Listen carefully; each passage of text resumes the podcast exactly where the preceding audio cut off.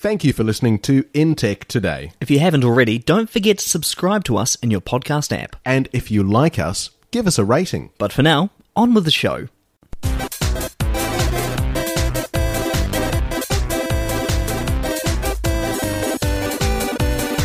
It is the 1st of June 2017, and this is InTech Today. On today's show, we look at the absolute omni-shambles that was the British Airways computer meltdown last weekend. What happened? How did it happen? And will it happen again? In just a couple of weeks' time, mobile roaming charges will be a thing of the past in EU countries. What does this mean for your travels this summer? And our techno-dinosaur Michelle wants to know if it makes sense to consider a smart TV when it comes time to upgrade. I'm Josh White. I'm Ed Swift. And this is your no-frills, no-fuss, low fat guide to the week in technology. It's InTech Today.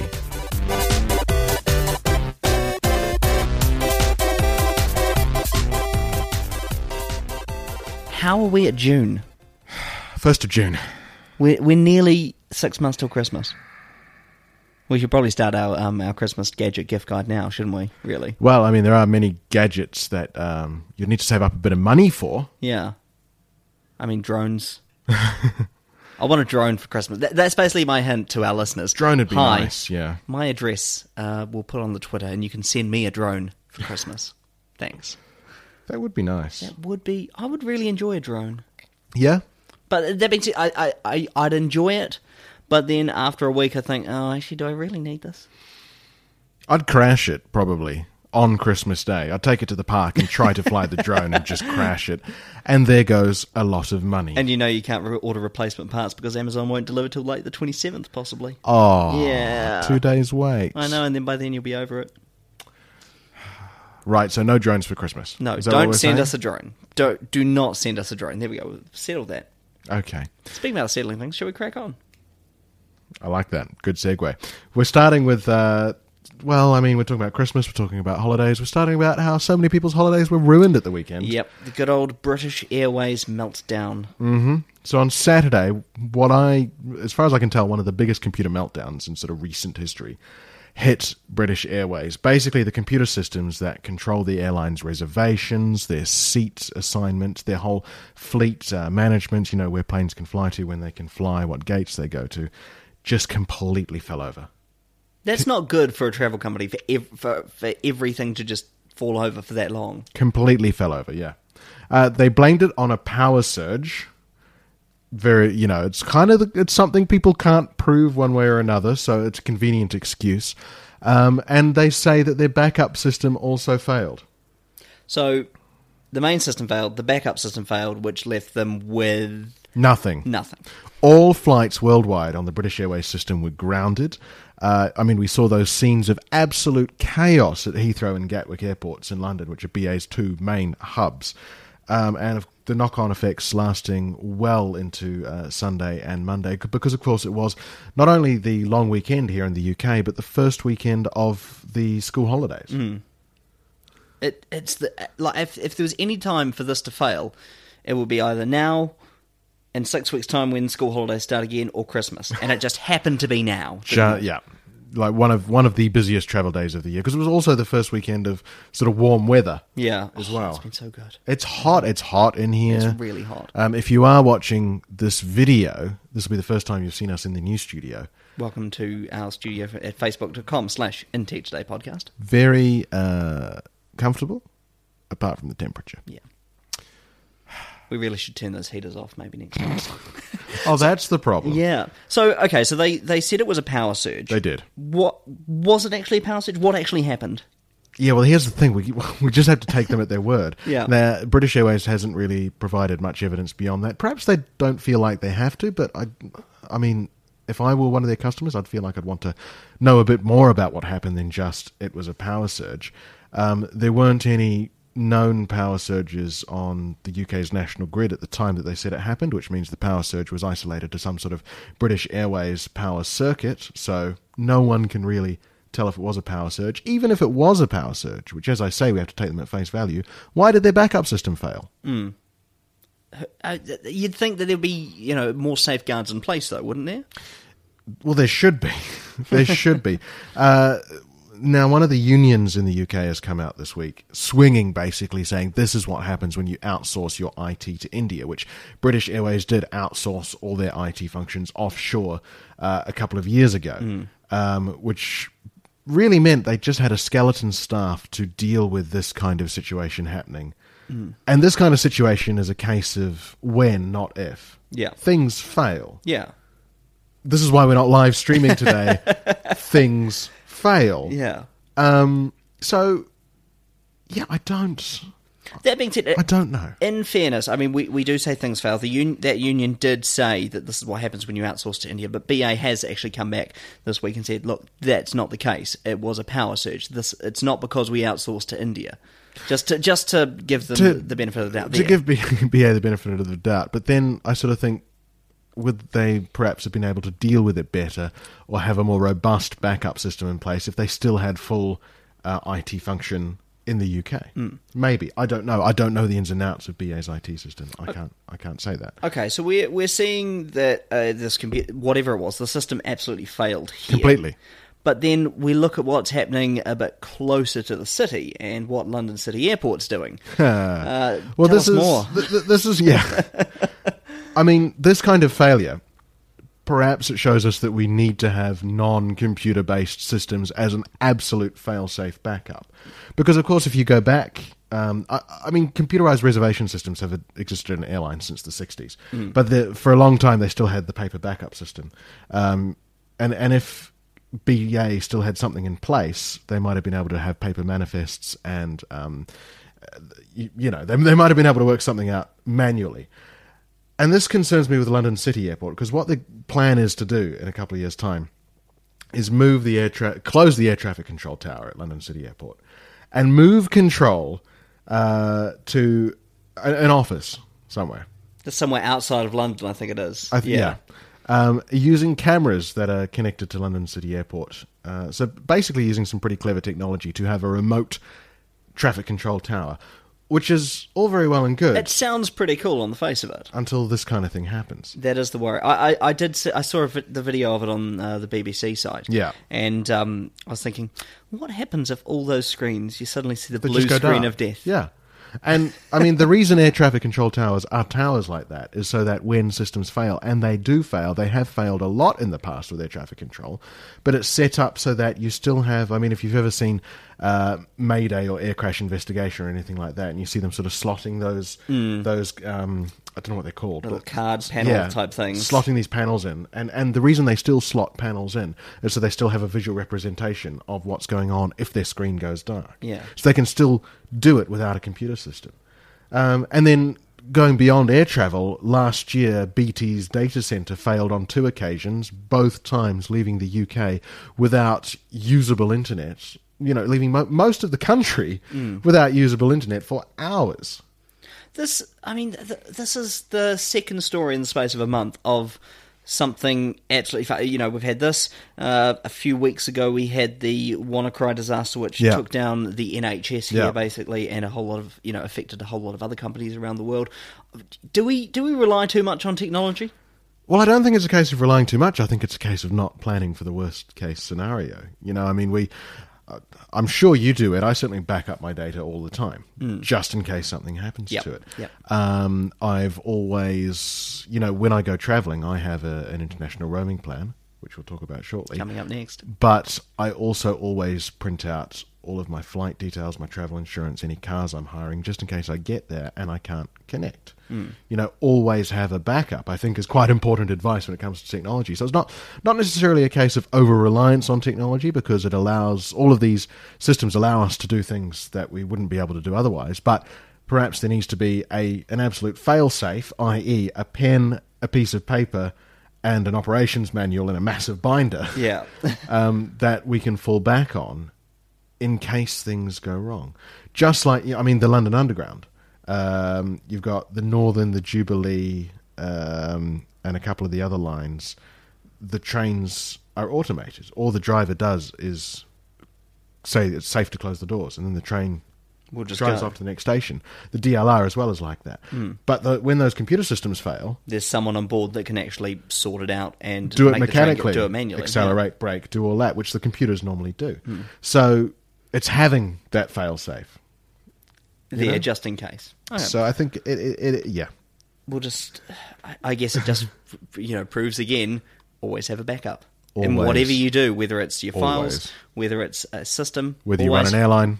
Whether you run an airline or whether you run the NHS, always have a backup. I mean, actually, to be fair, all airlines also have a few planes that just, with crew, that just sit there all the time waiting for one of their other planes to fail. Maybe they just need a backup crew for their data centre with the power surge that failed. Yeah. Let's just hope it doesn't happen again in a hurry. Fingers crossed. That was a disaster. Summer is around the corner. That was an interesting sound effect. Yeah, that was... Didn't actually hear that. Did you hear that? No, I didn't hear anything at all. Do you want to... Should we try it again? Yeah, let's do it again. Nothing. Huh. Is it because you've got it turned down? Not turned down. Okay. No, I mean on the... No. Okay. Should we just insert this manually? Right, so... Talking about fail-safes, we have a fail-safe to put in the sound effects manually later on in the editing process. So what you'll hear now is a sound effect that we can't hear right now because I've inserted it later. Speaking of summer being around the corner, there's... smooth as. I know. Smooth as. Absolutely smooth. There is one thing that I hate about travel. And, a lot of telcos... Just the one? Well, I mean, there are a few things. Yeah. When BA flights are grounded and I'm stuck at an airport. Not that was me this weekend. But, one of the big bugbears about travelling is... staying connected when you're traveling, being able to access your reservations on your phone, being able to, if you're one of those people, share all your photos as you're going on holiday. You're one of those people. I am one of those people, and I am not ashamed. Possibly an oversharer. Well, some say oversharer, some say... Generous. Yeah. Anyway, I'm just going to... We just lost the logo behind us. There we go. Again, we are being plagued by technical difficulties today. Absolutely plagued. For those watching the video, because they won't really hear this on the podcast. No, if you're listening to us just on the podcast, then you're not going to hear this. Sounds pretty good. Apart from, you would have heard our fun with the sound effect just then. Yeah. Anyway, back to what I was saying. Staying connected. It's important. It's important these days. It is very important to stay connected, especially, keeping in touch with friends and family. A lot of business when it comes to the travel industry is done online, so you need to be able to access your emails, access your reservations, have everything there on your phone without thinking, okay, I need to save everything, I need to print everything off. While they're great fail-safes, it is much easier just to be able to search your email and say, I want this reservation file now. Here's my reservation number. There we go. Done. Sorted. One thing that is changing, and it comes into effect in just over 2 weeks, is roaming charges. Now, it used to be, if you went overseas, wherever you were, you'd be stung with a massive bill to make a phone call, send or receive a text message. Oh, yeah. Even when we were moving over here to the UK, when I was in Bangkok on my New Zealand phone, it still cost a lot of money to send a text. It wasn't included in your plan. I think it was 80 cents per text message. And, if you send a really long text message, or send a lot of text messages, that can add up quite a bit. Yeah. But what is happening here in the EU is, and it's been a situation they've been working on for a few years now, they're actually changing how roaming charges work. And they're saying that if you are a member, if you have a phone contract with an EU member state, and which we do for at least the next 18 months. Fingers crossed, we can keep this. We can sort of keep this part of the deal. I'm sure that'll be a big issue in negotiations. But if one of the many, there's a lot of issues. There's one or two issues to sort of iron out out there. But anyway, if you live in the EU and you have a phone contract with a company in the EU, you can go to any other EU contract and you won't actually have to country. You can go to any other EU country and you won't have to pay an extra cent for roaming. Excellent. Which is fantastic. There have been some telcos that have been doing this for a while. Three is one of them here in the UK. Yeah. They have what they call Feel at Home. We've talked about this before. Yeah, we have. Where you can go overseas to a number of places and any minutes, any data you use will be as part of your plan, so you're not paying extra for particular countries. Yep. what the EU have said is they've basically said, look, within the EU, you shouldn't have to pay extra on your mobile plan to go to the country next door or the other side of Europe. You know, you should be. This should all be included in your package, which, to be honest, is fantastic, and it's probably long overdue. Well, it is fantastic for those of us who travel around the EU, which many people do on their holidays. But beyond that, it's probably going to be really nice for people who live near borders. Exactly. Because, I mean, you look at the border between the UK and the Republic of Ireland, and there are not just towns, but houses that straddle that border. Mm. And genuinely, people have to have two SIM cards for either end of their village or either end of their house. Because suddenly they'll find themselves in the other country's coverage area. Yeah. Or again, in the Benelux area, you know, Belgium, Netherlands, Luxembourg, the borders are so... I mean, there is a town where the border is actually so patchy that you could be in any country just by crossing the street and then go around the corner and you're in another country again. But because of the way that mobile networks treat every border as a solid international border... even though you're in the same town, if you don't juggle your SIM cards correctly, you're going to end up with a shock. So that comes to an end. Yeah, that comes to an end on June the 15th, which, and I'll talk about what the implications are for tourists as well very shortly.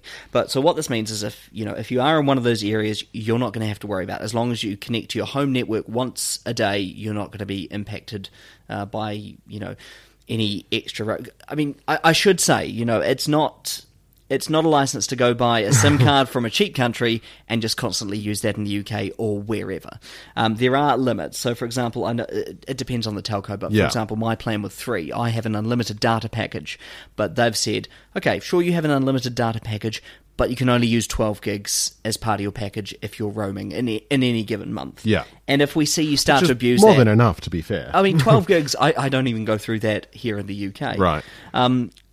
So that is a massive amount. Yeah. But they do say, say, for example, over the space of 4 months, you don't actually return to your home country for 4 months and you're just using your UK data plan in France or Belgium or wherever. Yeah. They will say, well, actually, look, we're going to have to start charging you. They do have a maximum charge, though, of €7.70 per gigabyte, which is a lot less than what it used to be, and they are looking at bringing it down to €2.20 by 2022. My God, that'd be wonderful. Even if you do go over your roaming charges, it's not going to be too expensive. It's not going to be that bad. So that is one fantastic thing. The other really good thing is the with roaming charges with these packages traditionally you've been able to call back home as part of your allowance. But say you're in Paris and you want to call your hotel in Paris to just say I'm arriving late. Yeah. And you've had to pay extra charges. Which seems bizarre that it would have been as part with Three at least I could call back to the UK for free, but to call that hotel across the road would cost me. Yeah, no longer. Yes. That's all included as part of it. So if you're calling anyone, if you're roaming and calling anyone in a country, in an EU country, whether that's back home in the UK, whether that's in the country you're in, whether it's, calling the next hotel in Spain,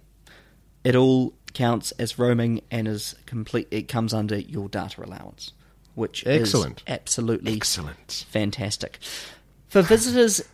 I know a lot of you probably aren't in the UK and you're probably wondering, well, this doesn't really apply to me. Why should I keep listening? Well, it does, because it means that if you're, say you're spending a bit of time in the UK, you can buy a SIM card there, you can buy a package and buy your add-on so you can get data roaming. It means that if you hop over to France for a week, it means there is a chance that you can actually use your UK data allowance on that prepay SIM or whatever it is, assuming you pay extra for the add-on.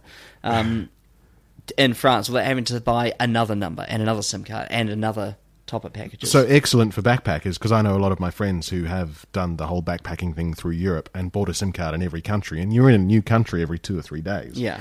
It becomes unsustainable. So yeah, that is excellent. So you just buy the one SIM card when you arrive in Europe. Exactly. And you should be all right. So that does raise the question, if you are coming from outside the EU or outside the UK, is it worth getting an international roaming package? Well... it depends. If you want to keep your number because you have important calls coming from home, whether it's New Zealand, Australia, the US, Canada, wherever, and you want to be able to receive those calls or make calls from that number and, still do business on your current number without having to tell everyone, this is my new number, 0714, then, there is... it may be better for you to get an international roaming package for those calls. But if you are looking to just, travel around, if you're not doing business, if you're doing travel around, get a local SIM card. Yeah. Buy that local SIM card, get the add-ons that you need so you can get the roaming around the EU as well. Okay. And you'll be set. Excellent. So it all kicks in 15th of June. Yeah. I'm looking forward to this. Well, I think it's probably also important to say that if you do a lot of travel outside the EU, still get a SIM card that lets you do that, like the Three SIM card, like I know Vodafone have some pretty good add-ons for that as well, because it only covers the EU. Of course, these. So even though I have a package in the EU, I'm traveling to Japan at the end of the year.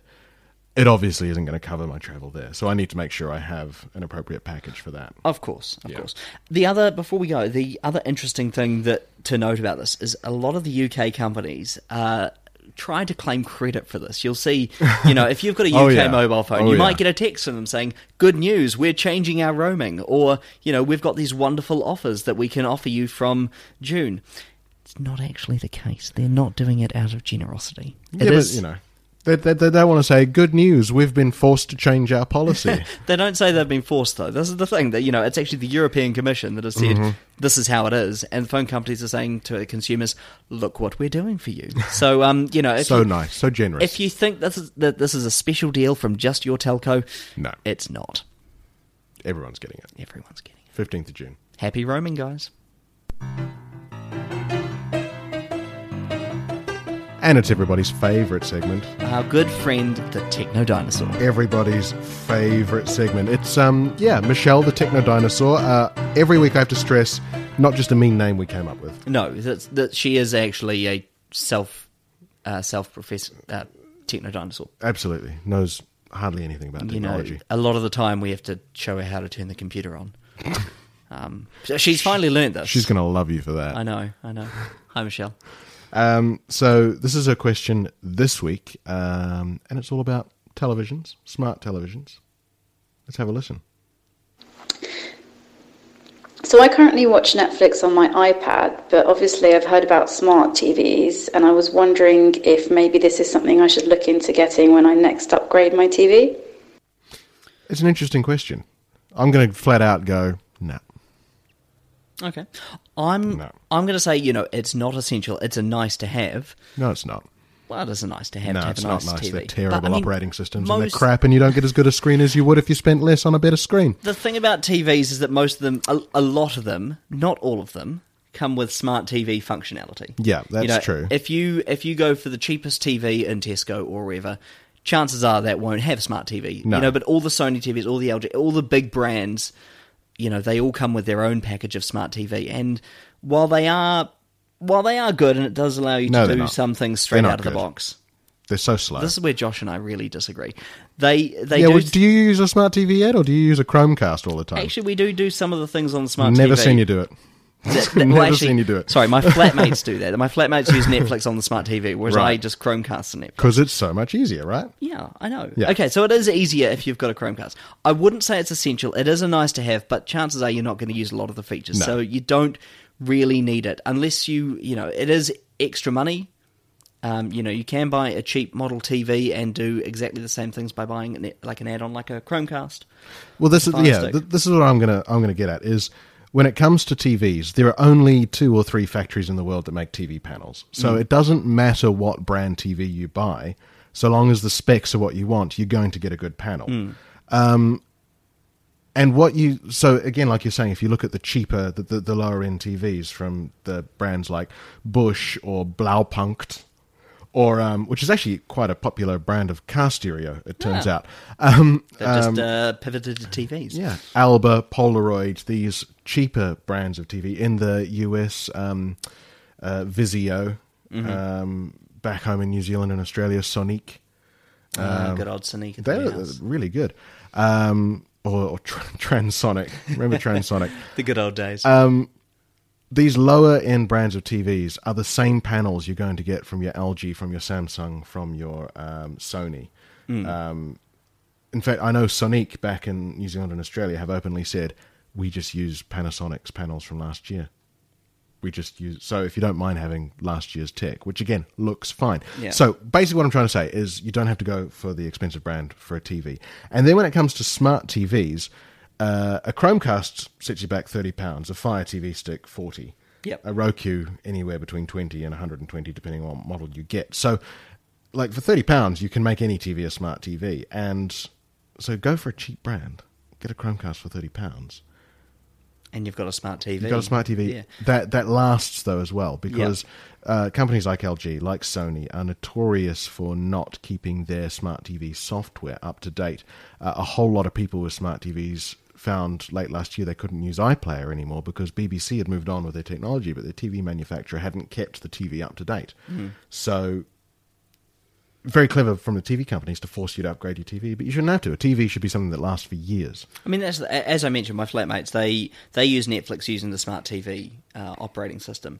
And just to highlight how old it is and when was the last time Netflix might have been updated, it's got that really old Netflix logo on it. You know, red background, white text, lots of space between.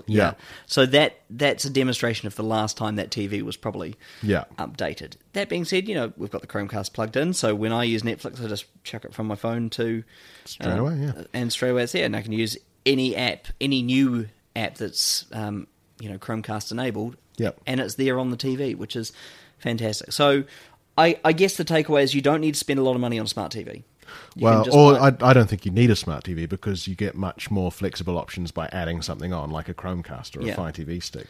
I think the key thing with TVs is actually make sure that, you know, it's the specs you want. Whether, you know, if you've got a small room, you probably don't need a massive 4K Ultra HD cheap screen. Well, you might want that. You might want that, but you may not need it. But that's it. I look reckon, at the screen specs rather than the tech behind it. Get the best screen specs you can for your buck. Don't be wooed by the big brands necessarily, because you can still get really good TVs for much cheaper. Yeah. And if you want smart functionality, add it on later. Yeah, I reckon. You reckon? Yeah, I reckon. Yeah.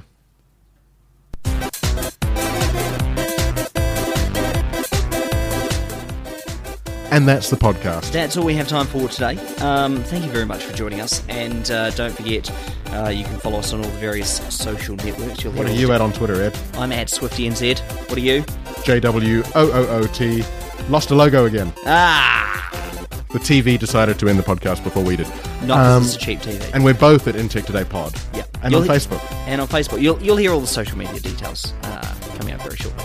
Do we have those afterwards? They're pre-recorded. Yeah. Nice. Yeah. Nice. So we just gave it away. We don't read that bit live every week. Ooh. I mean, sorry, we'll read it live very shortly. We'll totally read it live and it'll sound exactly the same. Anyway, thank you very much for joining us. We'll be here again next week. And we might be live streaming next week. We'll see how we go, but follow us and you can find out. This technology is killing me. This music just keeps going, doesn't it? I think it does. Maybe we should wrap this up now and just let the music play out for the rest of the episode. Thanks for listening. See you next week.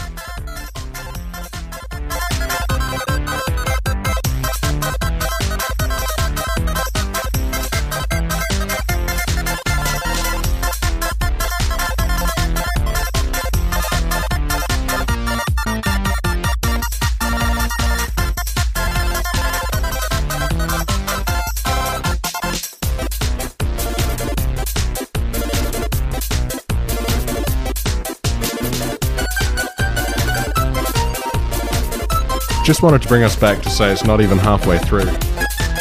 Enjoy this, guys. Have a bit of a boogie.